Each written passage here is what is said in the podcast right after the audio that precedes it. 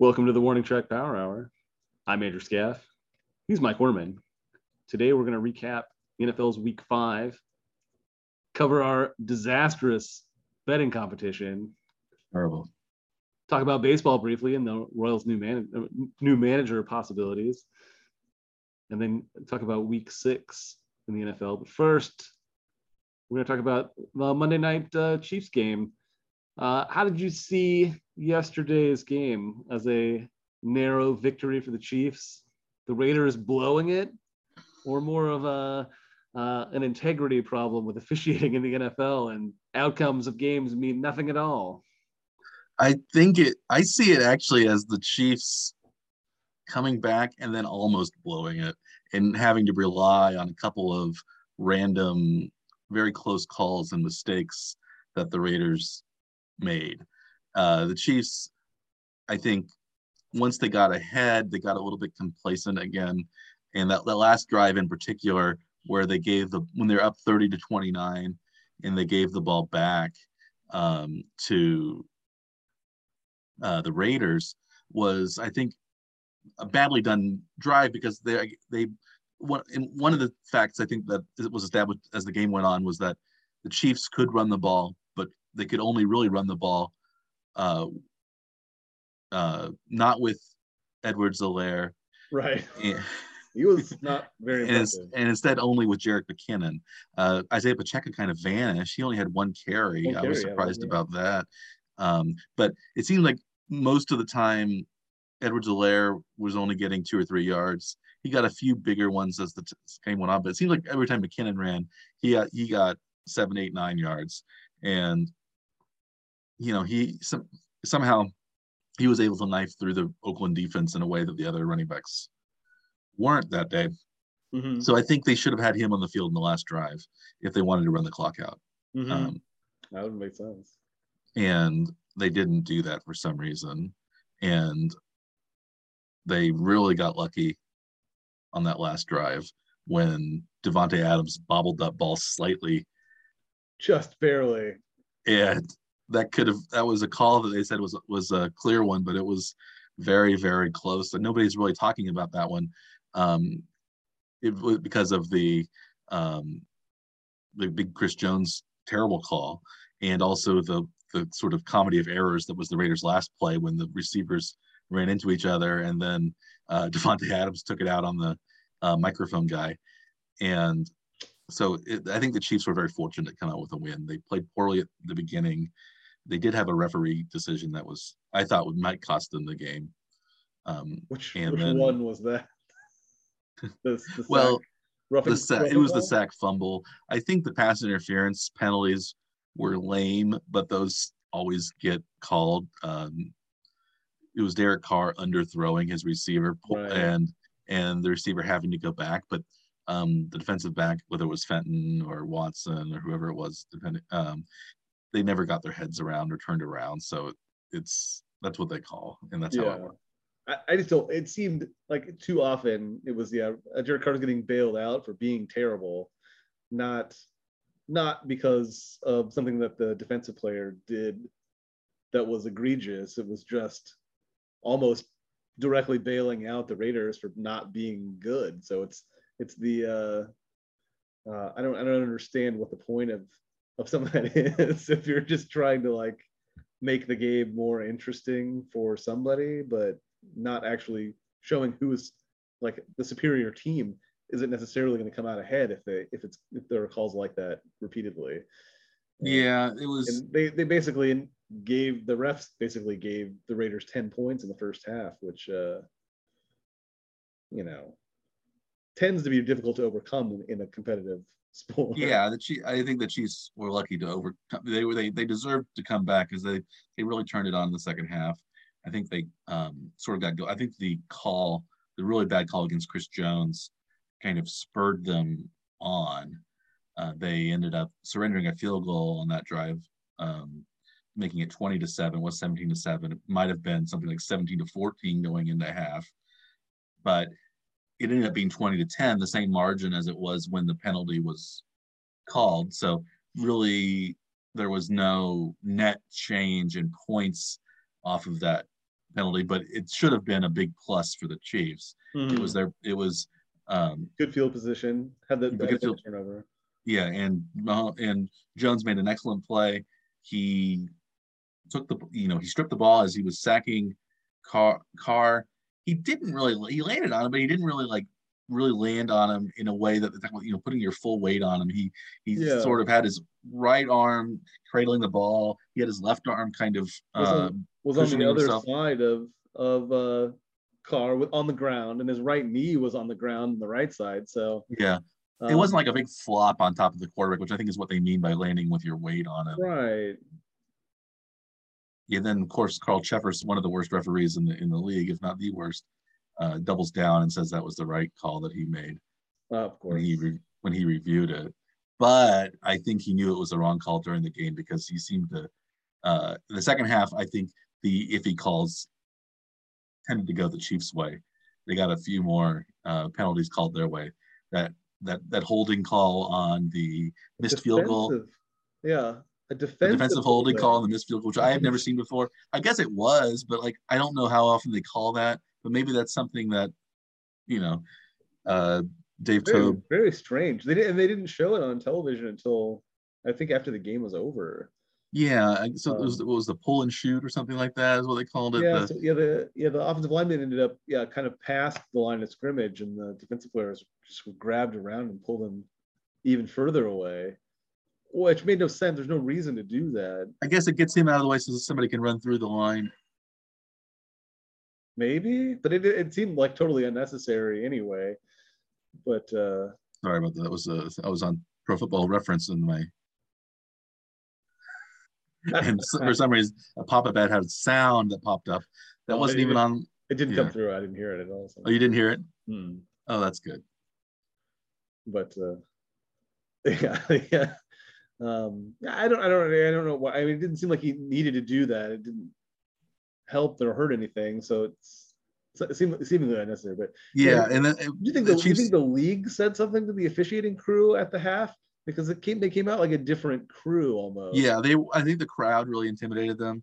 I think they really knew that it was a bad call, and they really blew it. it wasn't just one; it was a whole series of bad calls.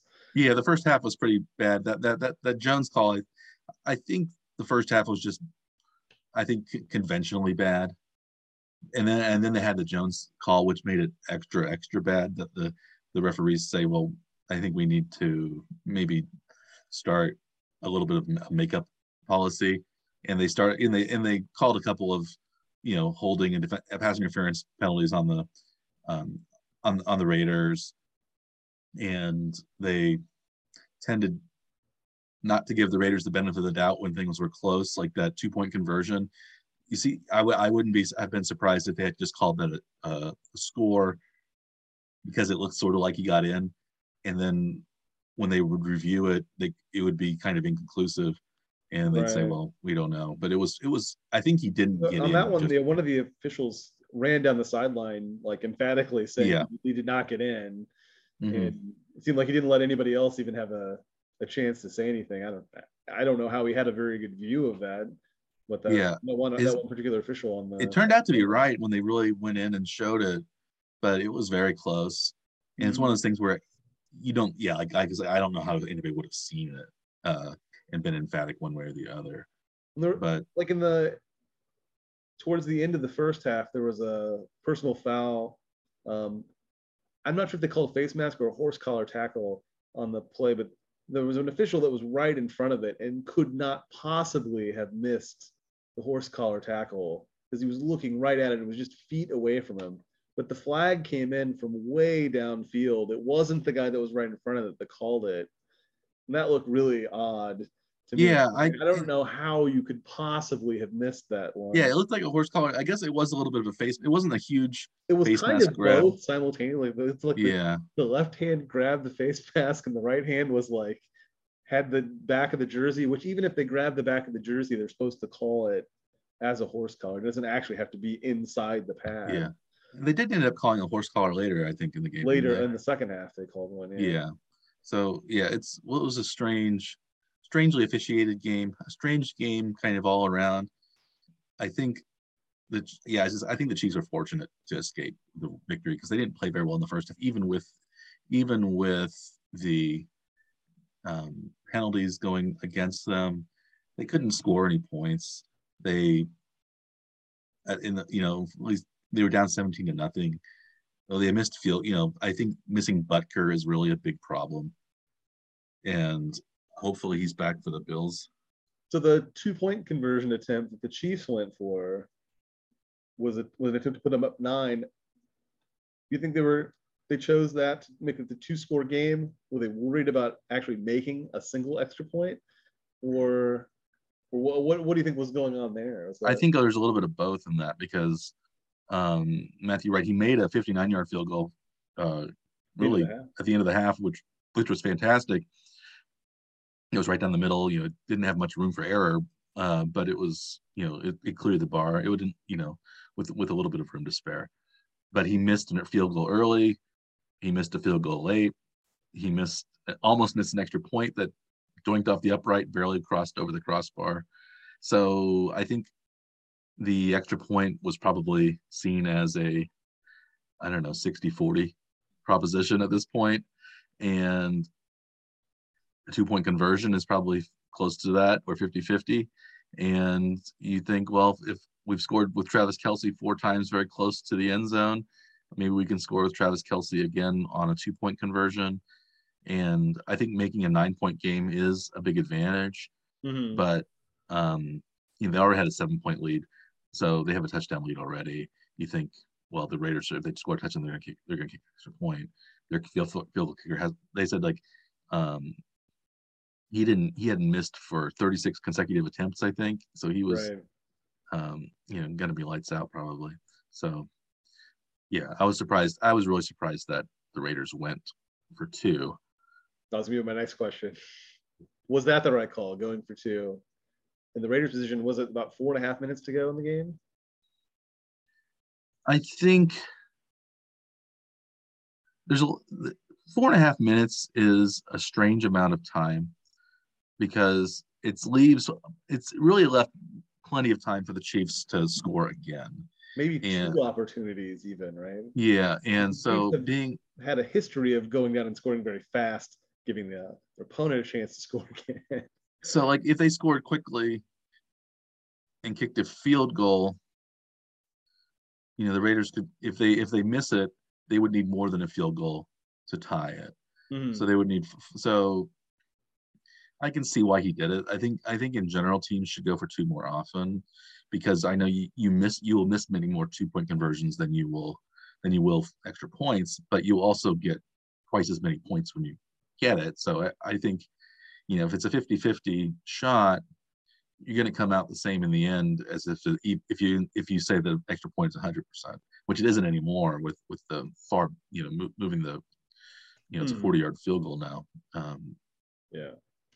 So I, I, I don't blame him. You think, well, yeah, Josh Jacobs has, has a huge day on the ground. He's running the ball well, and you know it didn't work out. I don't I don't think that's a big decision. I think the I I think maybe the decision to go for a long bomb on the last fourth and one.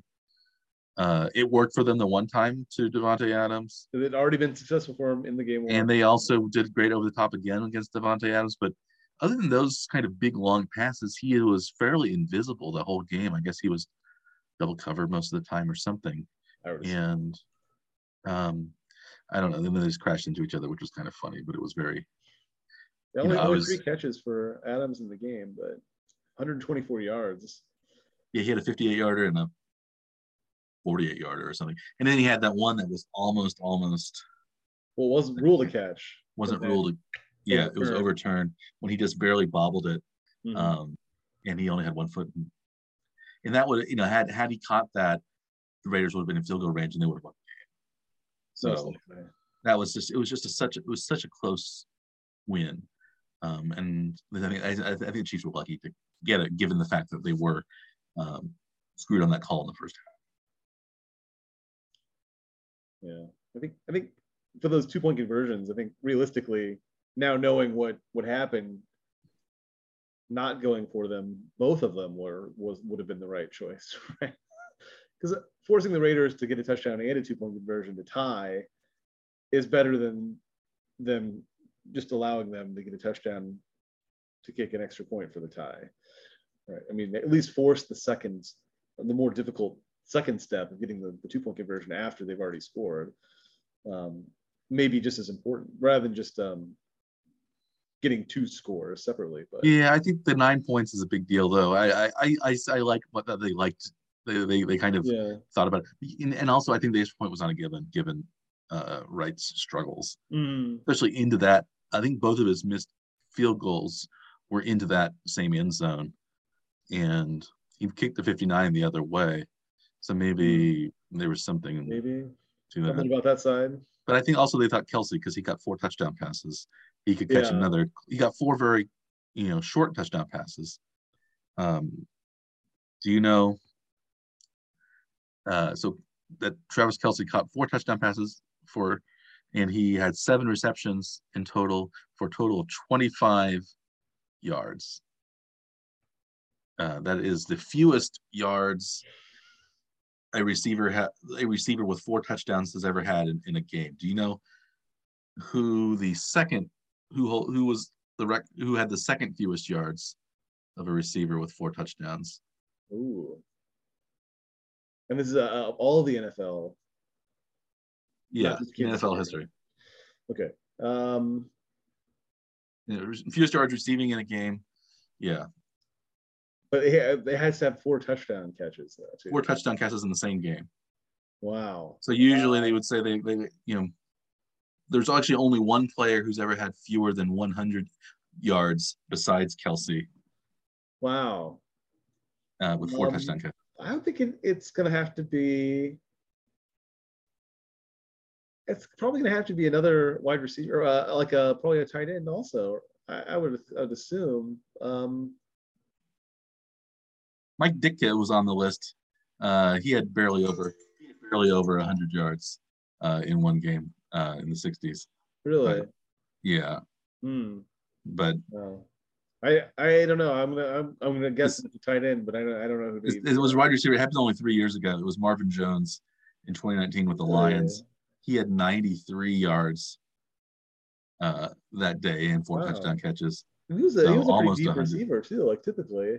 Yeah. So he uh, so he was almost at 100, but yeah. um, and then Kelce was 25 yards. Hey, under that. it's going to be tough to beat that record, I think, unless there's like four tackle eligible, uh, yeah. you know, big guy touchdowns or something like that. Send Allegretti out there. Yeah. Um, right.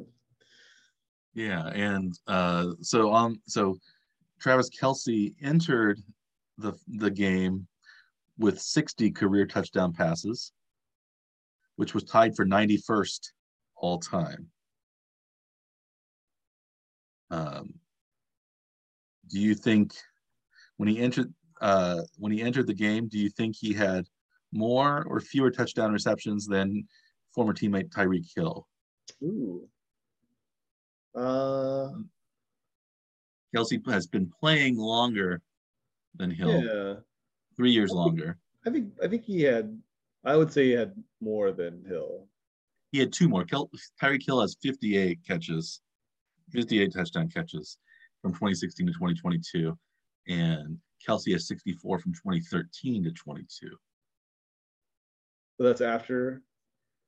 Yeah, that's after. That's after tonight. Okay. Or last night. Okay. Um, yeah. Monday after Monday, he has. 64. So he it took till till then to pass. Hill. Yeah, he was already two past Hill. Now he's six past oh, Hill. Oh, okay, gotcha. He was two past Hill. Now he's six past Hill. Okay. Um, he's tied for 69th on the list now, with three pretty recent guys: Plaxico Burress, uh, who not- notably uh, shot himself when he was uh, carrying a uh, a gun in his sweatpants. Yes. Uh, when he was on, I think that was when he was on the New York Giants. Uh, Greg Jennings, uh, most famous for his play with the Packers, and then Keyshawn Johnson also has 64. Uh, Only one of those players is known to have shot himself. Yes. With four more touchdowns, he would uh, be up to 50th on the all-time list. So it's very uh, every touchdown really moves you up the all-time list. Oh. Uh, and do you know the players? The two players are tied with the most touchdowns by any uh, active, most receiving touchdowns by any active player, with 78. Can you guess one of them or two of them? Um, let's see. I can give you one. I can give you uh, both of these players um, were Chiefs opponents the past two weeks. Ooh, I was I was thinking that maybe one was um uh, one of the Cardinals receivers, but I don't know. I don't. He may not be on the roster anymore. Actually. Oh, DeAndre Hopkins. Yeah, Hopkins. Yeah. He is at 68 touchdown, so he has more than more than uh, Travis Kelce, but he's been suspended for the first six games uh, because of uh, I think drug policy stuff. Okay. Hmm. Okay. Um. AJ yeah. Green is also at 68. Okay. There are two with 78. 78. Hmm. And they both played know. against the Chiefs the last two weeks. Well, okay, so Davante Adams has to be one of them. Davante Adams, yes.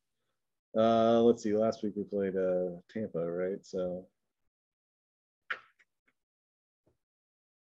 Oh, oh. Uh, now I'm drawing a blank on his name too. Uh, nope, no, no, I can't think of it offhand. Uh, Mike Evans. Yeah. Evans. Yeah. yeah. So they both they both have 78. They're tied for 33rd on the list all time. So those are those those are the active leaders. Those are the active leaders. Are there are there a lot of other active leaders between 78 and Kelce then? No, there's only two. AJ Green, DeAndre Hopkins each have 68. Okay. So the so only four active players. Active he's players. fifth fifth among active players. Just he he passed Julio Jones oh. in that game. Tyreek Hill is 58.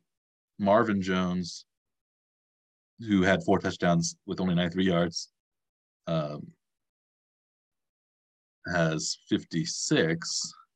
Jones is on the Jaguars now. And hmm. Stefon Diggs is 53. Randall Cobb, 52. Adam Thielen, 50. You know, then we go down, down. Amari Cooper, 49. Kyle Rudolph, 49. Keenan Allen, 48. Brandin Cooks, 47. Tyler Lockett, 47. So, how far do you think uh, Kelce can get this season? How where will he be at the end of this year? Yeah, that's a guess. Do you think he'll how many touch? So he has he's leading the league right now with seven touchdown passes, two more than any other pl- seven touchdown receptions, two more than any other player. Um, so you think he gets at least this has only played five games. You think he at least doubles his touchdown total, right? I think that would be a conservative guess right now. I think right if he so he did get seven more this season. Yeah, yeah where, where not, would that put him on the list then? That would be at seventy-five. Is that right? He has sixty. Uh, so if he gets seven more, yeah, he he he has sixty-four right now. He'd be at seventy-one. Okay. Oh, I, I thought 64 was before the. No, 64 was including tonight or last, including Monday night's game. Okay. So, so would have would put him where on the list now? He would be 46th. Wow. Yeah, Tied with Bullet Bob Hayes, the former uh, Cowboy, and Wesley Walker, the former Jet. One of the uh, players that uh, Willie Mays Hayes was named after. Yeah, Bullet Bob. He runs. Yeah, runs like uh, hits like Mays, runs like Hayes. Yeah.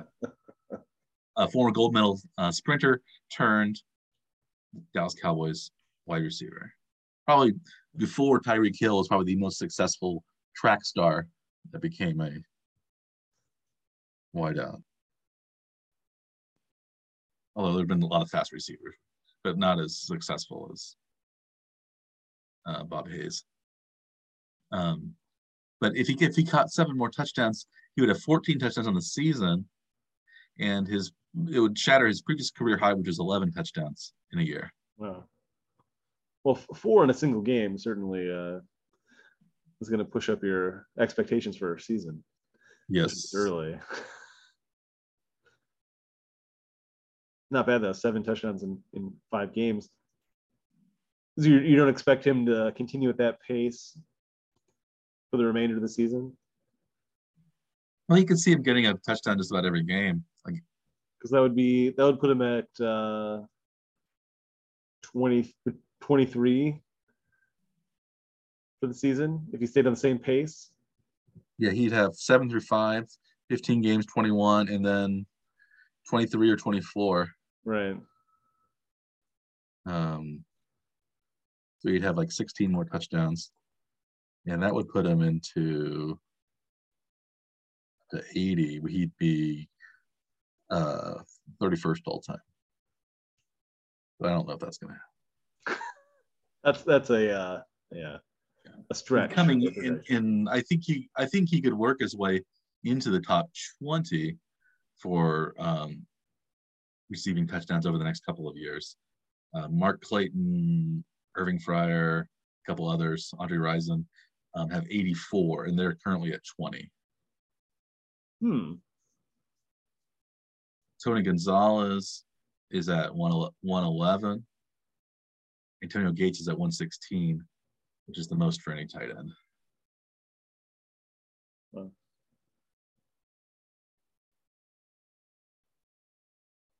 So Jerry Rice, of course, has 197 receiving touchdowns, which is the, the all-time record.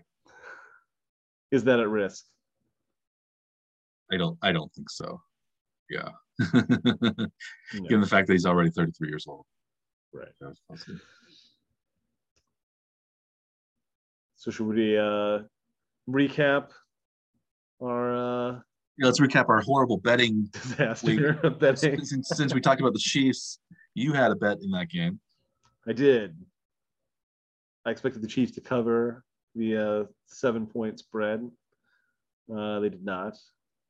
Although I, I can claim that the uh, the refs uh, you know made that made sure that couldn't happen anyway, right? Yeah, you can claim that. You could also, I guess, the last drive the Chiefs could have um, scored a touchdown where they ended up punting and they could have gone up by 8 mm-hmm. and you know still, but yeah, they lost. At least they won the game. That would have that would have been the worst case scenario for us. Yeah. To be a, both as, were, a, as a collective 0 and 6 and we were both 0 and 3. Yeah, my yeah. Uh, I think my day was even worse than yours. Uh, I got I was 0 and 3. Uh, one of my bets was I think I was picking the um, Carolina Panthers at plus six and a half against the 49ers. They got blown out and their coach got fired because of uh, that. And I thought maybe this would be a game that the Panthers would kind of rally behind, uh, you know, you know Baker Mayfield, Matt Rhule, and come at least come close to beating San Francisco, who's not very good on the road. But and Baker Mayfield ended up being injured, maybe out for a couple weeks. Yeah, he's going to be out. Um, Darnold's not ready to come back, so I don't know who their quarterbacks. And and you got their coach fired. I mean, they got their coach fired, so that was. Are you proud of yourself, Mike? yeah, I've been. I bet on that team, so that was a pretty disastrous. Uh, that was a pretty disastrous result. Matt uh, Matt Rhule's only in his third season as coach. Second season as a coach. He was in his third, I think. Uh, or I think they signed they signed him to a long, like seven year contract. Right he was a hot commodity coming out um, uh, from Baylor. He had been, you know, leading Baylor to a big turnaround after their, you know, you know, scandal uh, scandal ridden past, and he had led Temple to a ten win season. Mm-hmm. Uh, you know, they beat uh, Penn State, and you know, when he played for when Temple was um, there. So it was a I, he. I think he also had offers from like the Jets and and um, other teams. So he got a big contract, and he was fired just uh, five games into his third season. He was 11 and 27. Mm-hmm. Five and 11 the first year, five and 12 last year, one and four so far this year. Never really had a quarterback that was very good. No. Yeah, I don't. I, I mean, I, I don't really know what. It seems like they're they brought him into a rebuilding situation with a long term contract, and now they're going to be re rebuilding. I yeah, I don't, I don't, I don't, I don't quite understand the where they are as a franchise, let alone what they expected from him with what they gave to him at the same time, right? So yeah, uh, you know, Christian McCaffrey's been hurt most of the time. You know, they, they I think Cam Newton was sort of around when they got. They, they kind of brought him in to maybe save the franchise in some way, but he was yeah. past when it you know past the what anybody expected from him. I think too for longevity after being injured. Um, yeah, it was for several years. Not a very good situation he was thrust into, but I guess it wasn't getting any better in the third year, so he's he's gone. Steve Wilks is the interim coach, and he was the coach of the Arizona Cardinals for one year uh, when Matt Rosen was the starting quarterback, and then they decided to scrap that and get rid of and, and pick up uh, Cliff Kingsbury and Ty- Kyler Murray. And that hasn't gotten much better, but they, they, they showed like flashes of being interesting. They made the but... playoffs. They have good early seasons, but there hasn't been success like maybe. Yeah, not not a full season of success at least. And you could see maybe Kingsbury getting fired. Um, if if the Cardinals kind of fade this year.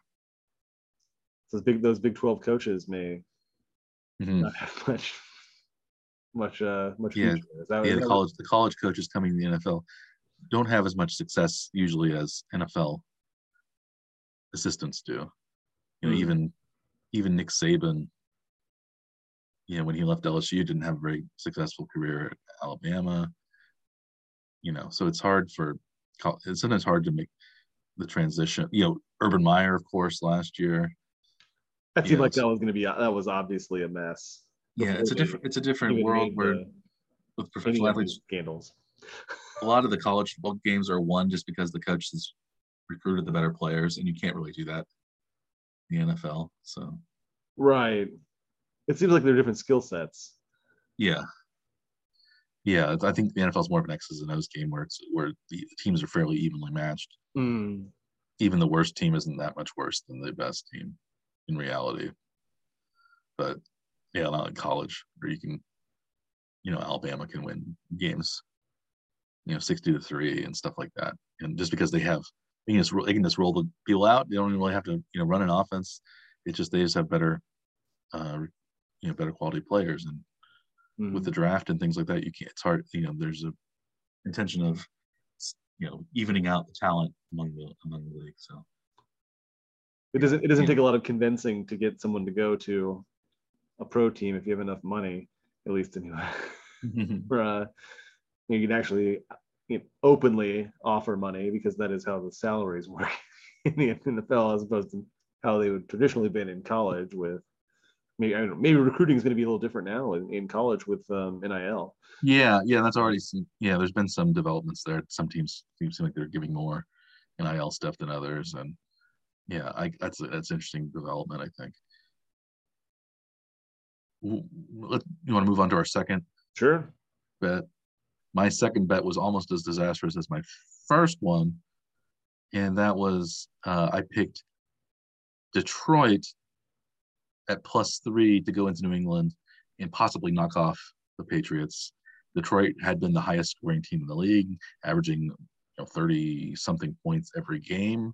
They you know hadn't been slowed down yet, but they were really slowed down in New England, where they scored a grand total of zero points across four quarters. They were shut out by Bailey Zappe and the Patriots who won 29 to nothing. So that was a 30. I was off by 32 points on that one. I think I was off almost 32 points as well in the uh, in the uh I was like 22 40, points. San Francisco, Carolina. Oh, but it was plus six and a half. Yeah, so 28, 28 and a half. I was off. So well, I guess they only had to it was 22. So they only need to cover, it. they were only off by 16 and a half. Oh, I guess so. That's right. That's right. So you're much guess- closer to the other. I guess I was only I guess I was only 26 off then. Uh, I did I added I was only 26 off in New England. Correct. Those Yeah. are plus three because I gave them plus three, so they could have. The other way, yes, yeah. 26. And so the, yeah, the, yeah, so that was almost as disastrous. No coaches have been fired, but uh, Not- Not that one anyway. Detroit's one and four now, the same record as Carolina. So maybe uh, their coach is on the hot seat as well.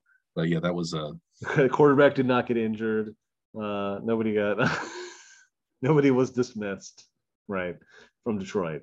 yeah. So I guess we, I guess yeah, everybody made it out okay, which is saying something. But yeah, that was uh, so two, those first two games were I picked um, uh, against the spread were probably two of my worst games this season.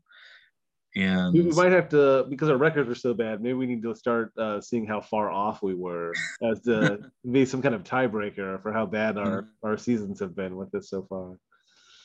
what, what what was your second? Uh, my my second pick was the uh, I took the over in the Philly Arizona game, which ended up not being high scoring at all. Uh, was a twenty to seventeen final. Uh, so twelve points off of the uh, over This was your line. Over under 49. Yeah. That was a low scoring affair. Mhm. Um, it involved a yeah, missed, missed field goal at the end by Arizona, which could have at least pushed it into overtime to try to bring it a little closer anyway. my former Chiefs kicker or or short lived for Chambers kicker, Do you Matt think that Ammendola. Was um had a had a shot to get another NFL job at all, let alone that fast? Just two weeks after he was released from Kansas City.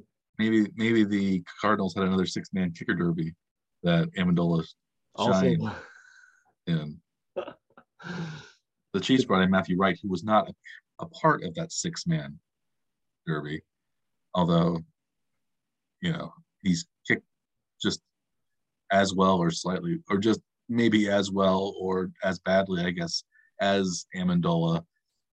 He's missed, yes, uh, last uh, game, he missed a field goal. He almost missed an extra point because he didn't, but he really missed two field goals. They got they got that benefit of the defensive holding call. So so the one didn't count, but yeah, so I think you saw him miss it, but it didn't go. Yeah. On, it doesn't go in the record book as a missed field goal. So let's hope Harrison Butker is healthy for Buffalo because I think the Chiefs need all the points. So yeah, the, that was an under. Mm-hmm. I my third bet, I bet also an under, and that was 46, I believe was the was the total between the Saints and Seahawks in New Orleans. I felt like the Saints had a pretty good defense. I felt like Geno Smith would come crashing down to earth at some point. Uh, currently, Geno is the leader in quarterback rating. He has a 113.2 rating, three, almost three points ahead of um, Patrick Mahomes, who's 110.5. So, according to quarterback rating, Geno Smith has been the superior quarterback through five games than Patrick Patrick Mahomes. Quarterback in the NFL. Are you ready to give him that title? I am not. I, I I am not. But Statistically, he is the best quarterback in the NFL yeah, right now. in, yeah, in in passer rating, uh, in BR rating, Uh, do you, would you expect Geno Smith to uh, maintain that uh, at the end of the 2021 2022 season? um, I don't I don't think he will. Uh, in QBR rating, Patrick Mahomes is also second. He's actually behind Tua, and he's tied with Josh Allen. Hmm. Although in raw total quarterback rating, which is not adjust for total de- for opponent defenses faced, Patrick Mahomes is number one. So So that's what you go by, right? that's what I go by. Always, always gone by that. We've never considered any other statistical model for evaluating quarterbacks. Yeah, whatever whatever puts Mahomes on top is what I got. But I So- picked an un- so, I picked an I picked an under in Minnesota in uh in New Orleans, Seattle, New Orleans, under 46. That was way over. I believe it was was it 39 one 39 to 32. And So you My- by 25. I missed it by 25. So I missed each of the games by at least 25 or close. Or maybe not. Well, the one, the, the one was only six, 16 and a half. 16, yeah, so at least 16 and a half. Okay. Yeah, Yeah, the San Francisco game was, was my closest, but it got a coach it got a coach fired. true. And uh, That's got to be worth at least a few points. and it was also what sticks in my craw is of course that one of my least favorite players in the league not necessarily because i don't like him as a person i don't was because uh, but it's because he's paid so highly and he produces so rarely and that is Taysom Hill who is really a backup tight end right now on the uh on the New Orleans roster but he accounted for not one not two not three but four touchdowns one touchdown as a passer and three as a ball carrier. How many uh, times was he even targeted in the game for reception? Um, I'm looking that up right now. I, I do know the answer, so you can. how many? How many is that? It was a ze- zero, zero targets. Zero targets as a receiver. Correct. He had nine he, carries. He carry the ball nine times and, and nine carries for 120, 12 yards. No targets as a receiver. One for one in passing with 22 yards and a touchdown. So he, yeah, he was a sort of change of pace running back or wildcat quarterback in New Orleans' victory. And yeah, he's he accounted for you know, 24 points by himself, probably you know, around 28 points with the extra points for his own team. And that that really made things difficult. And yeah, so I'm I'm you know, probably Taysom Hill will not have another four touchdown day this season. He he might score a total of four touchdowns the rest of the season. I could see it. I could see that happening, or less. And so, um, or do you or do you see Taysom Hill as as, as breaking out and scoring multiple touchdowns every game from now on? four touchdowns every game, just despite you personally. Who has more touchdowns the rest of the year? Uh, Travis Kelce or Taysom Hill? Ooh. I mean, receiving touchdowns, Kelce for sure. Rushing touchdowns may also be Kelce actually, but probably not. Uh, overall touchdowns, uh, Including know. passing touchdowns, let's say. passing any any um any variety of touchdown. Yeah. Uh, ooh, it could that could be pretty close. Um, I, I'll say Kelce ends up with more, but uh, I think Taysom Hill may have a, he'll, he'll have a lot of opportunities to get touchdowns just because they use him in so many odd ways. Um, uh, I'll, I'll hope I'll stick and hope with uh, with Kelce though. How about, how about what, what do you think? Well, uh, since we made this, I have to. I have you. You forced me to side with uh, Taysom Hill Perfect. that you uh, picked. Although Uh, although it may be that I may be actually more upset with Taysom Hill than, you- than you too, because I lost my, my last bet uh, last week with Taysom Hill's final 60 yard touchdown run actually broke oh, the uh, the uh, I had I had um, uh, Seattle plus five and a half. And they had a one point lead win Taysom Hill 60 yard run to uh, with with the uh, two point conversion also afterwards um you know to, to put uh the saints up by seven. So that uh you know made it more difficult anyway Yeah, Taysom Hill is our enemy, public enemy number one for one track power hour. It seems like. did i I was curious though too if um how the game ended if the if there was a chance for them to for uh Seahawks again. It does not look like they really had much of a chance. And they went they went uh nowhere. They went backwards on their final possession. And then New Orleans ran the last three minutes off the clock with a very slow drive. Yes. So yeah. Yeah, that was after um, Rashad Penny uh, Mm. hurt.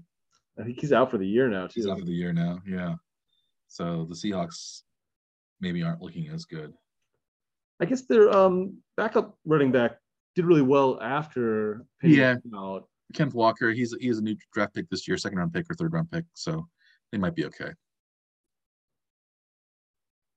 Yeah, so my my picks were closer to being successful, but still not none of them were successful.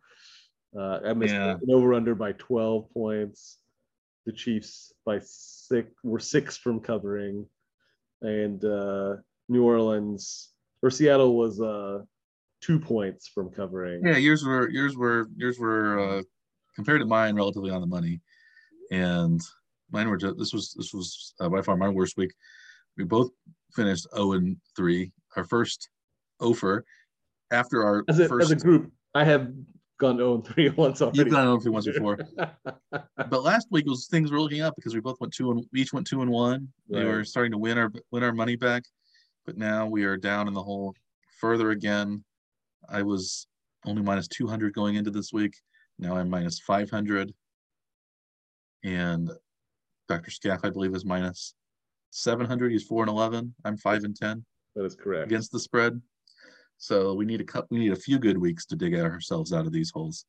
But luckily, there are many more weeks of the season, so that means we're gonna we're gonna claw back above 500 and uh, into positive money. Is that right?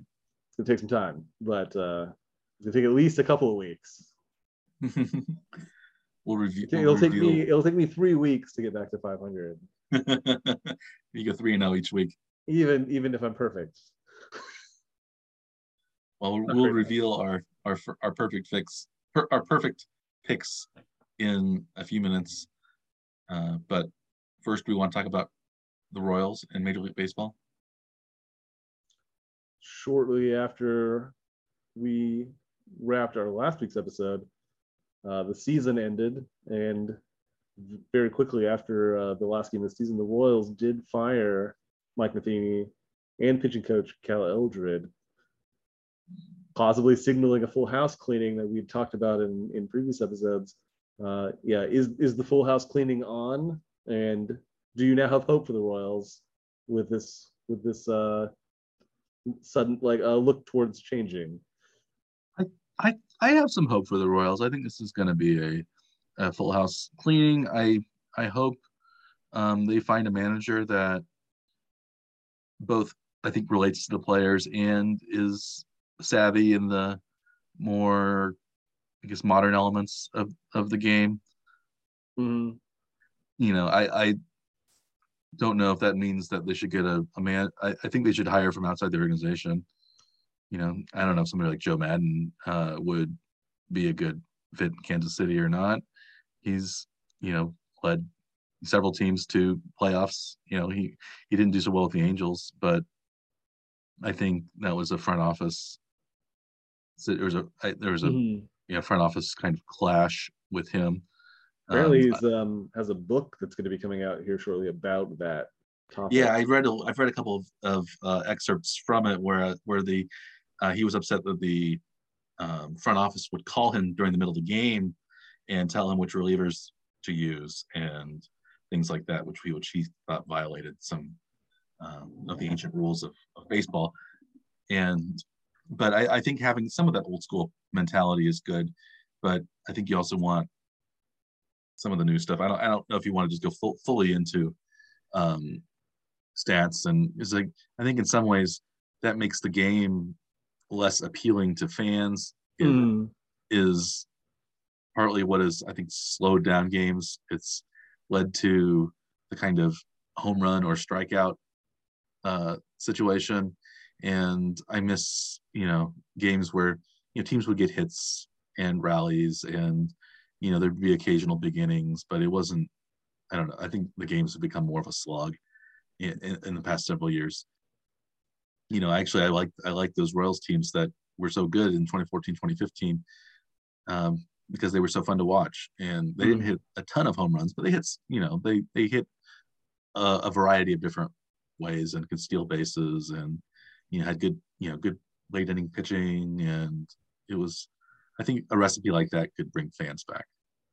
Mhm. And then the you know the shifts weren't as prevalent then as they are now, and will no longer be after this season. Hmm. So some of that, I mean, we should see more hits um, in the coming seasons uh, with that, with hopefully with that shift um, outlaw rule coming next year.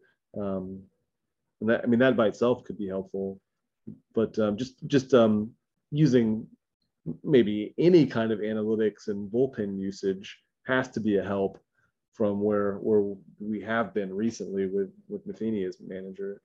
Yeah, or at least having established roles where people know where they are. I think is sometimes helpful. Some kind of hierarchy. Yeah, yeah. Where it seemed like Matheny was guessing every time and just kind of randomly picking up a reliever that didn't quite make sense.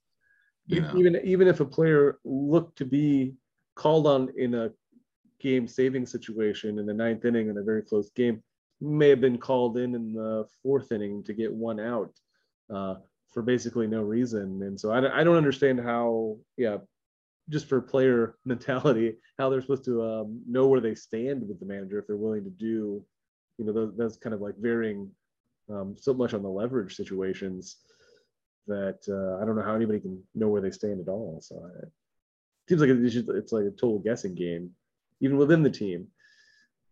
That's yeah, what's going on. But yeah. I think there's some there's something to be said. There still are people that are playing uh, the game, so hopefully it doesn't go too far in just the um, robotic kind of analytic world, which I think does it doesn't it, it might, might produce some more victories, but it doesn't I don't think produce interesting or enter- entertaining baseball all the time.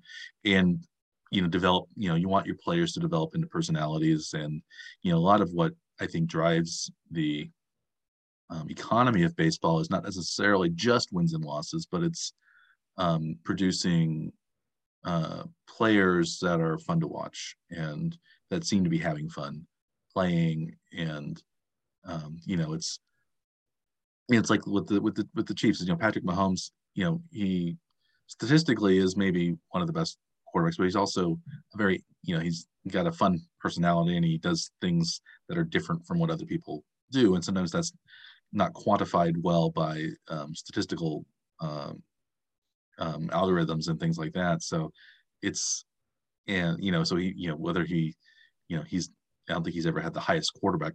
Maybe he had one year he had the highest uh, quarterback rating, but usually he does not have the highest quarterback rating. He's not he does not you know complete the most passes um, or percentage, but he get and, and they they can produce big numbers. I think the um, you know the Royals when they were when they've been good, they've not necessarily been the best team in baseball by all the offensive and defensive and the defensive when they were 2014 2015 they were they were really good defensively but it's i don't know there's there's a little bit of a far from the best team typically. yeah, yeah Especially in like in like home run totals, they've always been not anywhere close to the league leaders. no partly that's because they play in the, in Kauffman, which is a bigger stadium than most other teams have, and I think. But also they've been very terrible at developing power. Yeah. yeah, Salvy uh, had 48 a couple year, you know years ago now. I, Yeah. I still say they uh, did, actually did not develop Sal because he jumped from essentially single A to the major league. He, Yeah. he, developed, he developed himself uh, in, in at least some way. yeah, most Moose, I guess they developed. Uh, he, he became a pretty good power hitter, but yeah, they don't have. Um, partly, I think, yeah, what makes baseball unique is that the stadiums are all unique, and I think that is part of the fun and the in, in you know historical connections and things like that. And I think that's something that needs to be, I think, kept uh, by the new generation of of management. But I also need to be looking forward too. So it's it's it's I think more was kind of look, more looking backward, um, but not necessarily in all the good ways. But you know, it was Mhm. just it was yeah. I I you know there's I think I think a new I think a new approach is good, and it seems like Picollo is doing that. maybe. I mean, uh, the main good sign. decisions that have been made by him so far have been, um, you know, just to fire Matheny. we don't really know what Fire everybody. happened Yeah, we don't know who's going to hire. You have to hire somebody at, at some point. Right. And yeah, And I thought, like, um, I mean, yeah, I think I think uh, you know Joe Joe Maddon would be the outside sort of dream as to who the the Royals might hire for for a new manager, but uh, I don't know if that's realistic. At the same time, I don't I don't know that he wants to manage anymore. He is um 68, 68 years old. So that's I mean that is getting pretty old. The Royals team is relatively young. Um, you don't necessarily know that he's going to relate that well to young guys, but he but he's won in in um, the small market city before in Tampa, so that would be you know a nice, seemingly a nice fit there from the analytics side too. Um, the the internal option, I think they they will probably also consider though. I think um, is uh, Vance Wilson, uh, who was the I believe double A coach had most of the players that have now come up to the majors and went through his. Hmm. He a third base coach. He's currently the third base coach, so he so he knows all the players really well. I don't know how. I mean, they were successful when he was a double A coach. They had a pretty good couple of seasons, I think, under his uh, leadership. So they that may be a guy they they want to actually consider. Yeah. I've also heard role. I've also heard Pedro Grifol. But they've talked a- about him. He was not a successful hitting coach for the Royals. Ended up moving over to the bench coach role. Hmm. So he's sort of next in line, but that doesn't necessarily mean he's the best candidate though either. So I don't know Yeah. If that's if they're seriously considering it. They've talked about him having um, being had having been interviewed in other uh, managerial roles for other teams, I think too. So he may be somewhat of a hot commodity around baseball. I don't know. Hopefully, if I, I'm not sure that he is the right person, but maybe he is, maybe he isn't. Uh, if somebody else is going to go after him, I hope they don't just try to pay him a lot to keep him when he isn't necessarily the best guy. You Yeah. I, I, I think outside the organization is probably the best Mm. way to go just to get some fresh eyes. Although they did hire outside the organization with, with Matheny and he didn't turn out so well. But um, yeah, I, I like Joe Maddon. But but I think that's, yeah, like as you said, does he want to manage anymore? Is he going to demand too much money? Is he going to go someplace else? You know, that's a, he's already won a World Series in the place that's the hardest to win a World Series, and and for the Cubs. So yeah. that uh, I mean, I I assumed he was going to have a better record of the Angels, but it yeah, it seems that more of that uh, may have had to do with the uh, ownership and manage and upper management than than his job. Although he seemingly would have to win more games with the players. I think having the best player in baseball on your roster seems like it should turn into wins, and it Maybe and maybe two of the best, pla- you know, two of the best players, with whether Tony now- and Mike Trout. Yeah. But possibly the two best players, right? yeah, I guess you have Aaron Judge up there right now too, Mm-hmm. at least in the American League. Mm-hmm. Yeah. Several times. Um, speaking of the best players, best teams in the league, do you have playoff predictions? I think so. I don't know if they're going to be very good, but uh, the uh, division round games have started. Wild card round is complete. Mm-hmm. We have uh, four teams left in each league. Seattle's playing Houston. Cleveland's playing the Yankees in the American League. Yes. Who do you, who do you expect to be the World Series uh, representative of the American League? Really, I'm rooting for anybody but the Astros. I'm still angry about the Astros and their cheating uh, from a few years, few years back. Fair. So, um, the Yankees are up one nothing over the Guardians. Houston's up one nothing over the Mariners. In the series, there's only best of five, so that first game oftentimes is very important since Mhm. there's less time to come back. The the team that's down one has to win three out of four games um, to take it. So that first game is often very important, and I like the Yankees and the Astros were the top two seeds.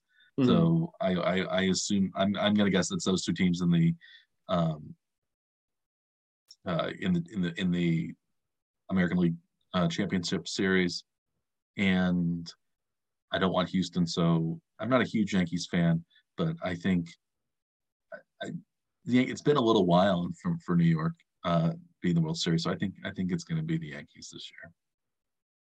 I don't. I, I think Cleveland's a little too young.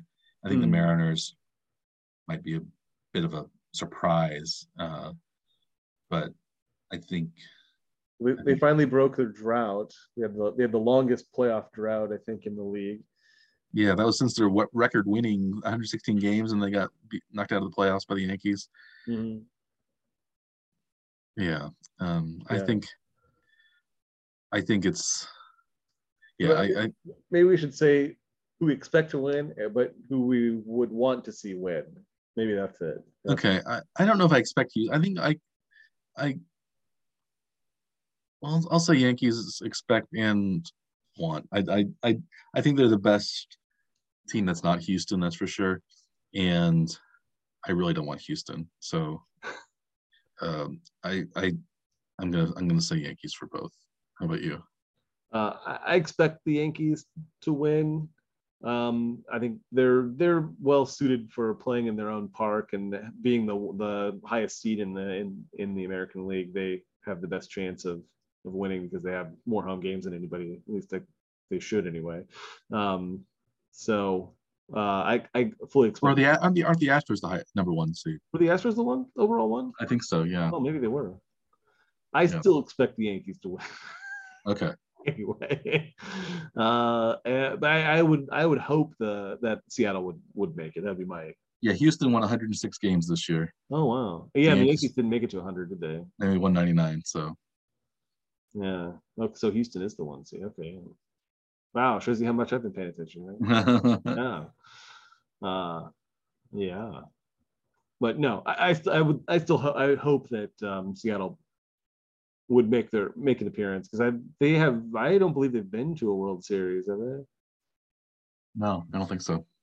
So my my my hope my hope would be that they would you know be able to break that that streak. Okay. Um, but fair. I expect the Yankees to, to make it. And uh, how about the how about the National League? We have National League. a little bit of a surprise with the four teams that are left. The mm-hmm. Mets were knocked out after having a what 10 and a half game lead in the division. Yeah, and they ended up winning down to the wild card series and then lost. Yeah, and they ended up winning a, to the Padres. They ended up winning 101 games as well. So mm. that was tough for the Mets. Yeah. I thought it might be a Mets Yankees Subway Series, but um, then Atlanta managed to come back and win the division. Yeah, they didn't have a they didn't have a 163rd game this year. They had tiebreaker procedures, which I don't like as much. I like the 163rd. Uh, um, then you know, uh, so Philly did win Game One at Atlanta um, earlier today, and the Dodgers have a three nothing lead over Padres as we speak, the third inning. Um, yeah, I think I think the, uh, the, the teams that I uh, expect and probably hope would win uh, are on the same side of the bracket on this one. I, I do expect the Dodgers to win, essentially a juggernaut, but I really dislike how they've built their team through excessive, excessive, excessive spending. Yeah, and I think questionable player development in numbers from the statistics I've seen from their players are don't fit with what kind of players they've been in the minor league system. Uh, questionable at best, I think. Uh, um, but I, I, would like to see the Padres win. That that would be the team that I would want to see win. You have some former Royals on the Padres. Hmm. Um. Yeah, a few, right? Yeah, Hosmer most notably. Uh, he's um he ended up uh, being traded to Boston. Oh yeah, he got into Boston at the, at the deadline with the. Uh, oh yeah, that's right. Yeah. So he so he actually isn't there now, but uh, Will, uh, Wil Myers is still there. Wil Myers is still. Hey, I don't really like Wil Myers. He wasn't really a part he, of the Royals team. Actually, never appeared for the Royals. Yeah. In a game. Um, some some former sort of Royals uh, rivals in some way, uh, like uh, Manny Machado. Yeah, I don't. I'm, the Orioles that 2014. Yeah, I'm. Yeah, I'm a. Their I don't- yeah. pitcher today is was Mike Clevinger was uh, with the with the um, Cleveland, Cleveland Indians. Yeah, I then Indians now.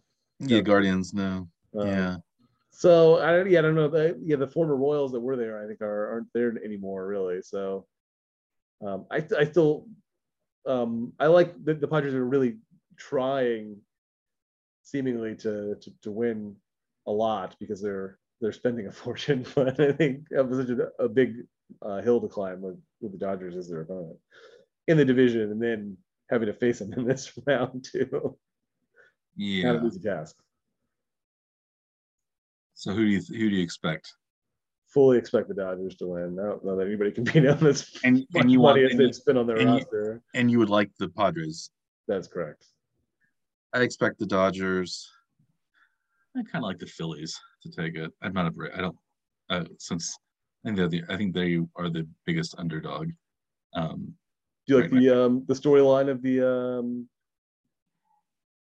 uh Bryce Harper trying to overcome to win a championship then after because because um they never when he got won. traded away from the Nationals, they won.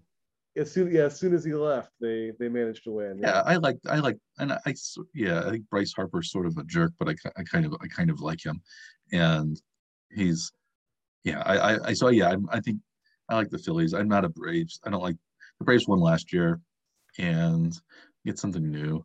But I I also would kind of like to see a Yankees Dodgers World Series because those those teams have so much history yeah and they were also they've also met in the World Series, at least in recent year, somewhat recent years, um, in 1977, 1978, 1981, and so it's been more than 40 years since the Yankees and Dodgers have met in the World Series.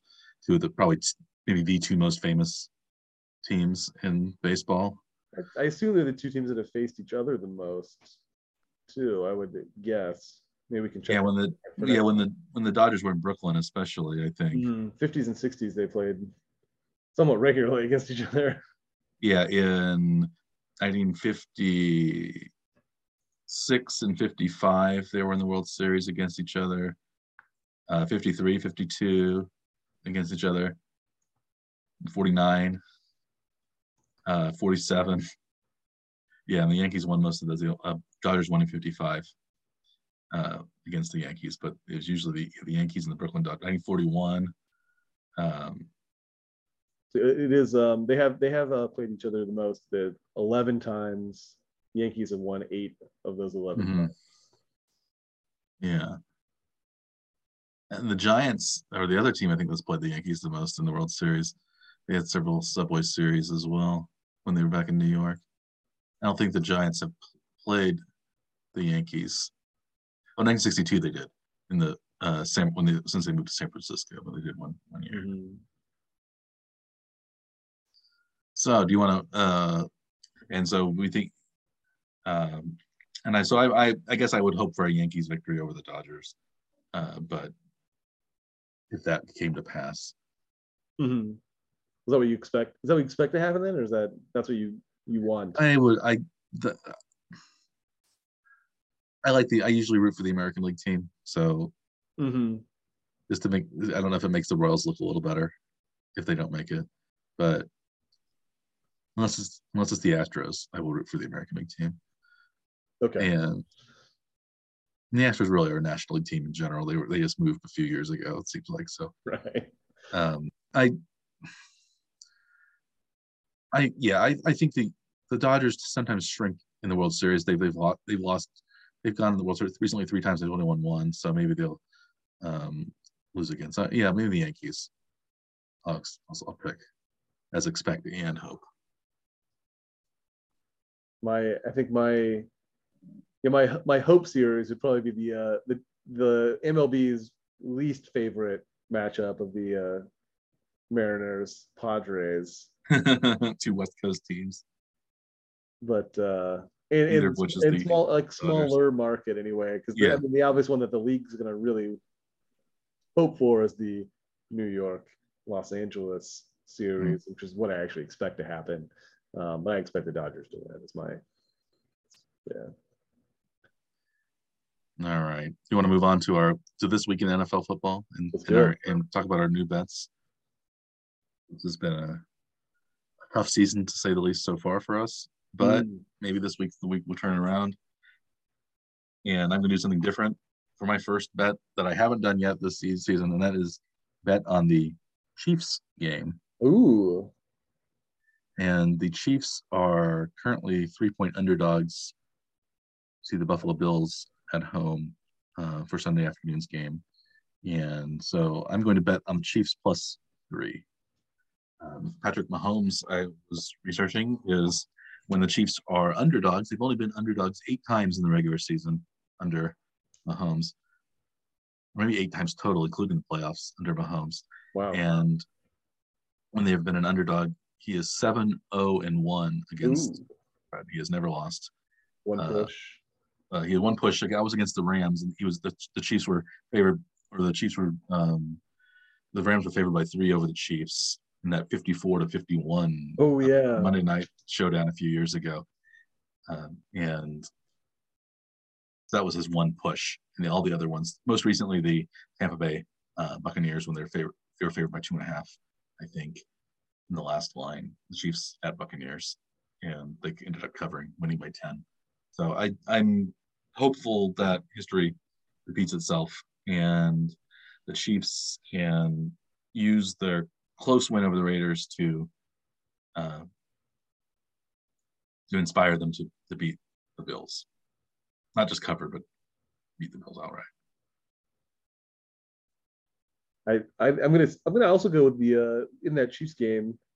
Uh, I'm I'm gonna look at the over underline of 54, which is pretty high. The Chiefs aren't necessarily scoring at as good of a clip as they have been against teams with decent defenses. Uh, these Buffalo KC games have been extremely high scoring in the past. 42 36 in the playoff game. Mm, and a, but a lot of scoring very late too. Yeah. So I think I think that some of that trend, I don't think they can keep up scoring in those those kinds of numbers. Both these teams against each other. I'm I'm going to actually take the under in this game. Ooh. 54. Under 54. Go the under. This is, this is uh, trying to bet against what I would always do. what I, the bet I want to take is the over, but I'm going to take the under. Taking the, we're doing the Costanza. Yes. Betting. So we both have money on proverbial money on Chiefs game. Yes. Me Chiefs plus three. You under 54. Um, my second game, I will head back to the home stadium of my old of my old nemesis Taysom Hill, mm. and they are playing the Bengals. The Bengals are currently favored by one and a half at the Saints. Both teams are two and three. I think the Bengals are a better team. I think they will win. So I will pick the Bengals. My one and a half isn't much to bet. Well, they're not just going to win, but they're going to win by more than one. More than one and a half. Wow. I think. I think at least two. They're going to win by. Wow. And a safety, a safety, maybe a late safety would uh, cover the spread. That'd be awesome. I'm always rooting for that. So I think the Bengals minus one and a half over the Saints. That's also a rare bet for you. You don't you don't tend to go with favorites though either, do you? I don't. Yeah, I don't tend to go with favorites on on the road usually, especially. I tend mm-hmm. to I, I, tend to like uh, home underdogs. That's why I'm going with the Chiefs. But um, I went with Carolina last week. I you know I I, I don't know. I, t- I tend to favor the home team. Um, yeah, so I don't know if that's going to work either way. You know, the for the uh, for the Chiefs, you know, they're the home underdog, but the Bills have been winning handily the last couple of weeks after you know after the loss with the butt uh, punt game and Tua's first injury. So they've been playing well the last couple of weeks. Mm-hmm. Um, yeah, they had two fairly easy games, and I'm yeah, and the Bengals. I think they lost the Ravens last week. I think they're going to turn it around um, against the NFC opponent that doesn't really have a strong starting quarterback. So whether it's Andy Dalton or Taysom Hill, I don't think Taysom will, Hill will repeat his four touchdown performance. So I like the I like the Bengals minus one. All right. Let's see. My second pick, uh, I'm going to go to the Arizona Seattle game. Also, is a relatively high over under on line for that one at 51 points. And I think I'm going to take the under on that one uh, also. Uh, again, going against what I would typically like to bet uh, in the hopes that uh, I can turn this around. Yes. Yeah, well, Geno Smith has been covering a lot of spreads and overs and getting overs lately.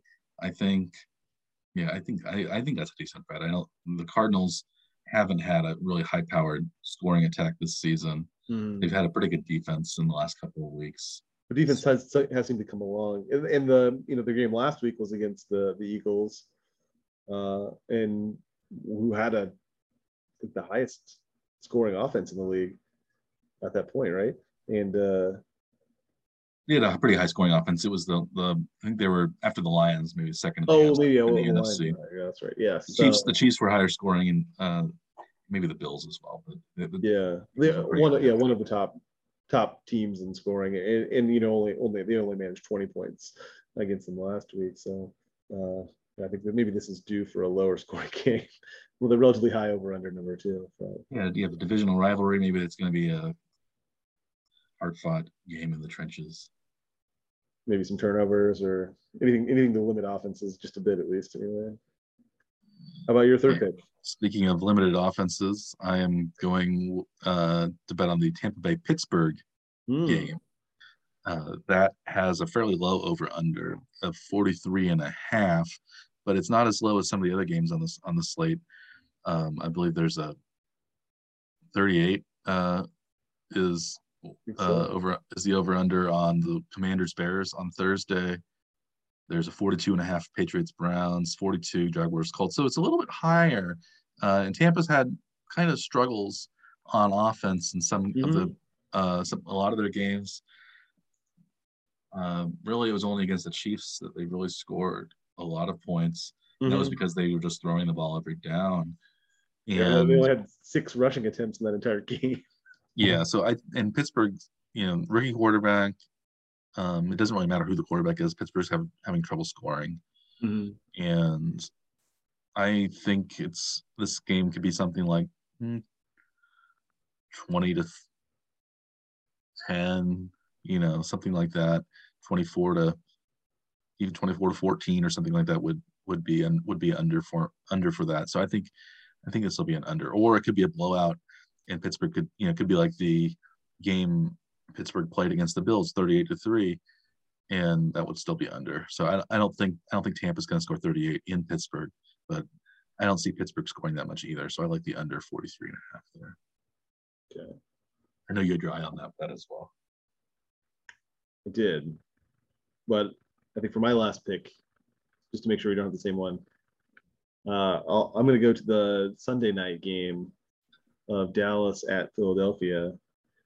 And uh, Philly's favored by five in that one. But I think that uh, the Cowboys, no matter which quarterback is going to start this weekend, which we don't know for sure right now, Cooper Rush or, or Dak Prescott may be back. Uh, I think they I think they can cover that five point spread. So I'm going to take the Dallas plus five at Philly. Yeah, I could see that. Maybe Philadelphia has been five and zero, oh, but I don't know if they're really they're the only the only undefeated team left. I don't know if they're really as good as that. Um, I think they played pretty well. I don't. I think Dallas's defense is very strong, and I think Philadelphia has has proven it doesn't score a whole lot of points against pretty tough defenses. So mm-hmm. um, I could I could see I could see the the Cowboys at least keeping it close. Maybe maybe the Eagles win by a field goal or something. So I, I could see that as well. I could also see a you know touchdown victory. So it's one of those. That's why they have the line, you know, right there because you, you, can go either way. Right. Um, so, I, I, um, mean, I, I, could see Dallas winning the game, not just covering, but actually winning. But I could see that too. I think. Uh, I, think I mean, it, all these games can go basically any direction. So. Do you have a? Do you, do you think they'll be better off if Cooper Rush plays than Prescott? No, not necessarily. I think I think I think they're in a they're in a good position right now, or or I don't think it really matters which players there. I think they're they they should be okay. Um, I mean, Dak Prescott has to be a better quarterback, but maybe Cooper Rush has been doing well enough at least to like get him to win games. He's not been lighting it up as a quarterback, but but they've won all the games he started. So yeah, it's been Micah Parsons in the defense that's been the real mm-hmm. uh, the real force behind the Cowboys four and one start. I think mm-hmm. one of three teams from the NFC e- NFC East with four with a four and one record that includes the New York Giants. Would you have yet uh, yet to bet on your Giants? Or I decided yeah. not not to put any money on that one. Yeah. Um, any are there any other games this week that you didn't bet on that look interesting to you? Um, uh, one that I think you know could be relatively low scoring game. I think it's the Monday night game, Broncos Chargers. But I, I don't want to watch it, and I don't want to I don't want to bet on it either. I think it's going to be a low score. It could be a very ugly game. I could see it also as a Chargers blowout. Um, I think the Broncos have been really bad, and the Chargers I think are a good team, but they've they're over 500 right now, but they're mm. um, haven't necessarily they, played very well. They're banged up. Yeah, I think they played their best game actually against the Chiefs. Mm. They lost that game, and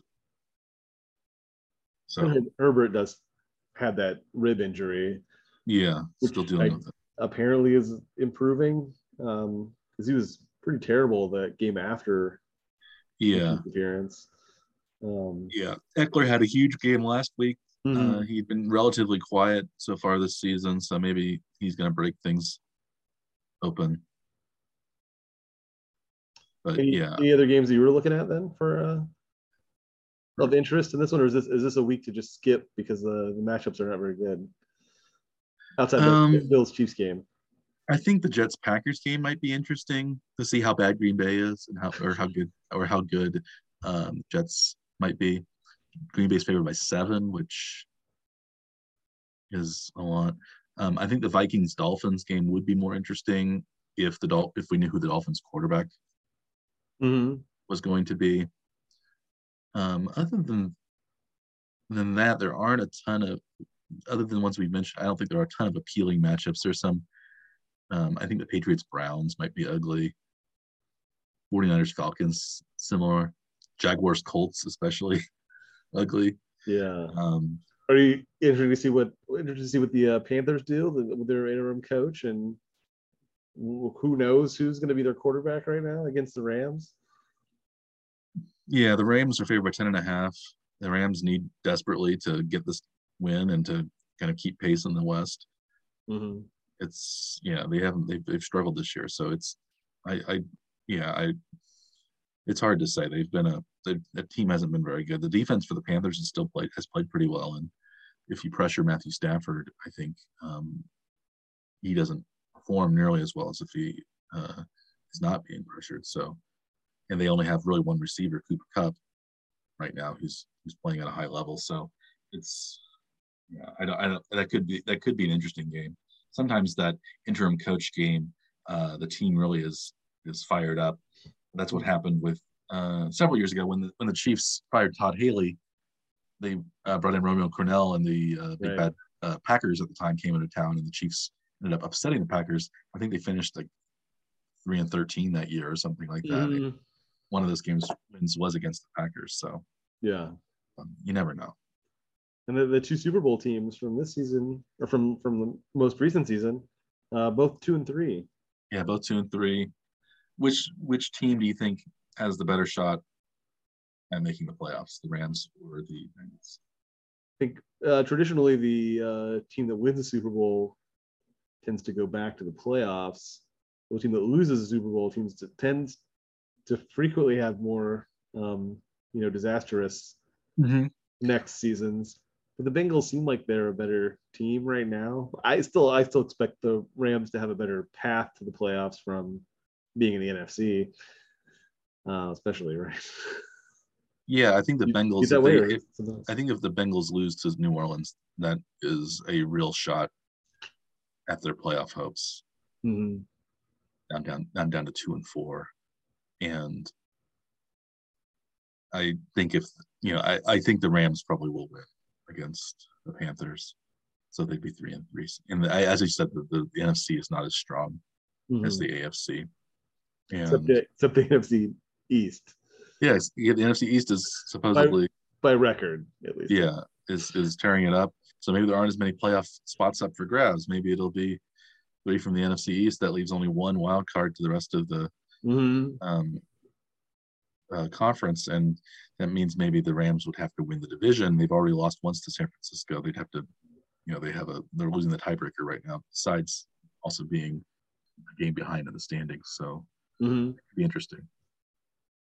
And who else did the Rams drop games to? Do you remember offhand? They lost to Buffalo Mm. uh, opening week. oh, in Dallas and- most recently. Yeah. Dallas, yeah.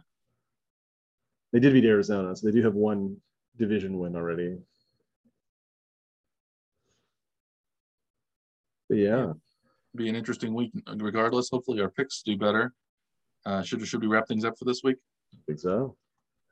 All right, that's been another exciting week of the Warning Track Power Hour. Hopefully, we'll be less dismal. We will be less dismal about our uh, our picks. Will be less dismal next week, and we'll find out. However, and until then, stay tuned and enjoy this weekend's uh, football games and also the, the Major League Baseball playoffs and the and for most teams the the Major League Baseball off season. At any rate, I am Dr. Mike Werman. He is Dr. Andrew Scaff. We are the Warning Track Power Hour. Please like and or subscribe to our many uh, deliverance uh, vehicles of our podcast vi- uh, or YouTube channel. And uh, until then, until next week, we will bid you a good day. Good day.